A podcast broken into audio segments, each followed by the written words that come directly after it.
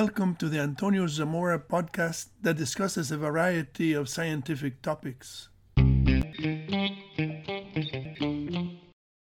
Younger Dryas Evolution of a Hypothesis. The Earth was coming out of an ice age during a warming trend when suddenly, 12,900 years ago, global temperatures dropped and returned the Earth to glacial conditions during a period called the Younger Dryas. All the megafauna, or large animals that inhabited North America, became extinct at about that time. After 1,200 years of frigid weather, global temperatures increased as suddenly as they had decreased and Earth's warming trend was restored. Scientists have proposed various hypotheses to explain the Younger Dryas cooling event and the disappearance of the large animals. One hypothesis proposes that fragments of a disintegrating comet impacted the Earth, killing the megafauna and triggering a global winter. An early version of this hypothesis also suggested that the Carolina Bays had been created as a result of the extraterrestrial impact. A scientific hypothesis provides an explanation for natural phenomena, but the explanation must be testable by experiments. If a hypothesis cannot be tested, then it is not a scientific hypothesis. This is why the Younger Dryas impact hypothesis has faced so much antagonism. It cannot be tested. Even if it were possible, we would not want to test an impact so large that it would destroy our civilization. For this reason, this hypothesis can only be accepted by other scientists if there is enough supporting evidence to prove that an extraterrestrial impact did in fact occur and that it was large enough to have caused an extinction and a global cooling event. The idea that cosmic impacts created the Carolina Bays was formally presented in a paper published in 1933 by Melton and Schriever from the University of Arizona. The authors considered the elliptical shape of the bays, their parallel alignment, their raised rims, and the fact that overlapping bays maintained their elliptical shape. All these characteristics were unlike those produced by terrestrial processes. The arguments for the impact origin of the Carolina Bays were countered by proposals for terrestrial mechanisms. In 1942, Douglas Johnson proposed a complex mechanism that involved artesian springs combined with the action of wind and water. In 1954, C. Wythe Cooke suggested that ocean eddies shape the bays, and in 1977, Raymond Kaczorowski conducted experiments that tried to form elliptical bays by the action of the wind. In 1982, Henry Savage published a book that recounted the long fought battles between proponents of celestial impacts and proponents of terrestrial processes. In his conclusion, Savage sided with the celestial group and made a suggestion for further research on the Carolina Bays that will be discussed later. The first incarnation of the Younger Dryas impact hypothesis came in 2006 with the publication of The Cycle of Cosmic Catastrophes by Richard Firestone and Alan West. The chapter on the Carolina Bays starts by noting that many scientists believe that the bays formed not from impacts, but from wind and water action alone. The authors then ask the question what evidence is there supporting the impact theory? They answer that one of the strongest arguments supporting the impact theory is that the bays seem to be unique on the entire planet, and whatever process formed them is not creating any new bays. In other words, if common agents like wind and water had formed the base instead of an impact, then wind and water should still be producing more bays at this moment somewhere on vast land areas of our planet. In 2007, Firestone and 25 co authors proposed that an extraterrestrial impact caused the extinction of the North American megafauna and triggered the Younger Dryas cooling event. This paper reported microspherules and nanodiamonds at the Younger Dryas boundary as evidence of an extraterrestrial explosion over North America that destabilized the Laurentide ice sheet and caused extensive biomass burning. The Carolina Bays were not included as evidence of the extraterrestrial impact because by this time it was known that the bays had different dates and thus they could not have formed at the time of the proposed impact. In 2010, Davias and Gilbride determined that Saginaw Bay was the convergence point of the Carolina Bays and the Nebraska rainwater basins that share the same elliptical geometry. The authors used great circle trajectories adjusted for the Coriolis effect to calculate the convergence point. In addition to the convergence work, Michael Davias has established a publicly available LIDAR database that is a great resource for research on the Carolina Bays. In 2015, Zamora published the book Solving the Mystery of the Carolina Bays, showing that well preserved Carolina Bays were perfect ellipses. Since ellipses are conic sections, the book suggested that the bays had originated as inclined conical cavities. The book described experiments that actually produced single and overlapping elliptical depressions with raised rims. Experiments demonstrated that impacts on a viscous surface are plastic deformations that restore the stratigraphy by viscous relaxation. The problem of the diverse dates was resolved by showing that only the surface of the new conical cavity is exposed to sunlight during the formation of the bay, and thus testing of the subsurface by optically stimulated luminescence can only determine the date of the terrain, but not the date of bay formation. In 2017, the glacier ice impact hypothesis was published in the peer reviewed journal Geomorphology. The paper described four mechanisms that explain the formation of the Carolina Bays. First, a meteorite impact on the Laurentide ice sheet ejected ice boulders. The secondary impacts by the ice boulders liquefied on consolidated ground close to the water table. Oblique impacts of ice boulders on liquefied ground created inclined conical cavities, and finally, viscous relaxation reduced the depth of the conical cavities to produce shallow elliptical bays.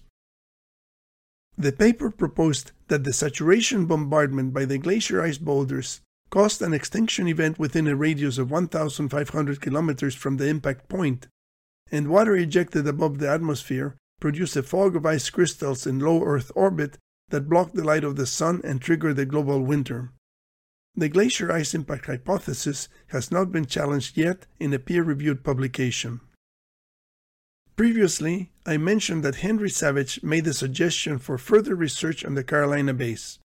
In page 96 of the Mysterious Carolina Bays, he says Near Camden, South Carolina, is a long farm drainage ditch with a depth of about 14 feet. Exposed at the bottom of the ditch are masses of prostrate timbers, many of considerable size, indicating a massive blowdown. If those logs show a carbon 14 date corresponding to the birth of the bays, we would have a dramatic curtain racing on a day of disaster like no other in the history of man. This is a LiDAR image of the region near Camden, South Carolina mentioned by Savage. Most of the Carolina bays are in the coastal plain, and it is not easy to see any bays near Camden. I discussed the book by Henry Savage with Chris Cottrell, who has the Dabbler's Den channel on YouTube. Chris has a background in geology, and he took the challenge of finding the Carolina Bay with the deep ditch mentioned in the book. Using Google Earth with a LiDAR image overlay, we can zoom in on a bay with a deep drainage ditch that is very likely the bay mentioned by Savage.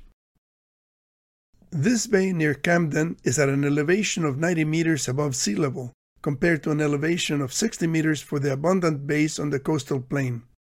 From the heavy erosion in the adjacent terrain, it is very unusual that this bay at a high elevation has been preserved. It is likely that the meltwater from the glacier chunks that impacted nearby eroded the soil, leaving only the current bay and the surrounding dendritic terrain. In this image, the bay is overlaid with an ellipse to demonstrate that the bay has the characteristics of a well preserved bay in spite of its isolation. The ellipse is semi transparent and slightly smaller than the bay to evaluate the goodness of fit. The inset has some of the characteristics of the bay, including its geographical coordinates and its elevation above sea level. The length of the bay's major axis is 964 meters or 3,162 feet.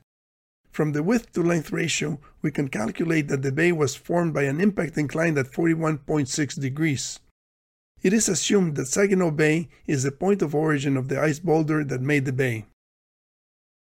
Using Google Earth, we can measure the distance to Saginaw Bay as 1,101 kilometers. Knowing the angle of impact and the distance, we use ballistic equations to calculate a launch speed of 3,299 meters per second and a time of flight of 446 seconds, which is 7.44 minutes. Power laws relating energy to crater size estimate that the ice projectile that made the bay had a diameter of 220 meters, indicated in this image by a yellow circle. The crater formation time was 7.24 seconds. The impact energy was 3.03 times 10 to the 16th joules, or 7.23 megatons of TNT. And George Howard, who publishes the CosmicTusk.com website, provided me with an article from 2005 by Professor David Stahl about ancient bald cypress forest buried in South Carolina.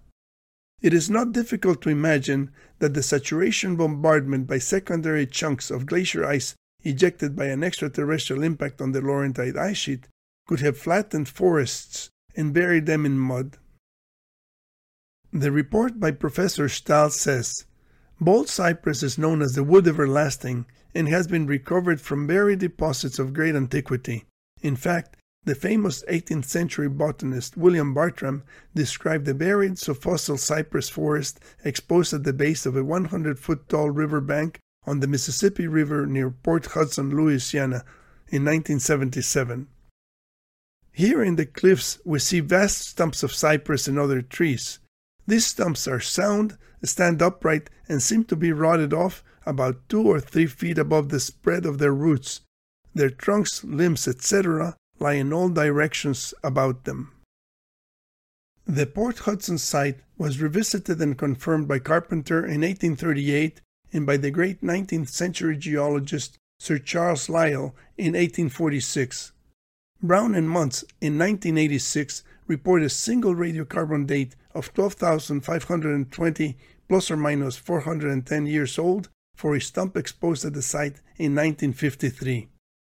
This date coincides with the cataclysm at the onset of the Younger Dryas cooling event, estimated at 12,800 calendar years before the present. The description of the Port Hudson, Louisiana site in Professor Stahl's report is reminiscent of the landscape in Tunguska, Russia, which was the site of an explosion attributed to the airburst of a meteoroid in 1908. The Younger Dryas impact hypothesis provides us with a new perspective for interpreting the masses of prostrate timbers in South Carolina and the ancient cypress forest buried in Louisiana. We will continue our work until there is overwhelming evidence that the megafaunal extinction and the onset of the Younger Dryas cooling event were caused by an extraterrestrial impact.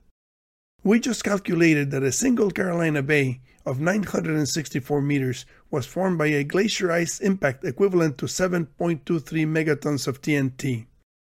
This image shows a landscape completely covered with Carolina bays, many of which are much bigger than one kilometer. It is evident that no fauna could have survived the onslaught of the impacts of glacier ice in a wide region of the United States. The buried forests that we are beginning to explore are silent witnesses of this catastrophe.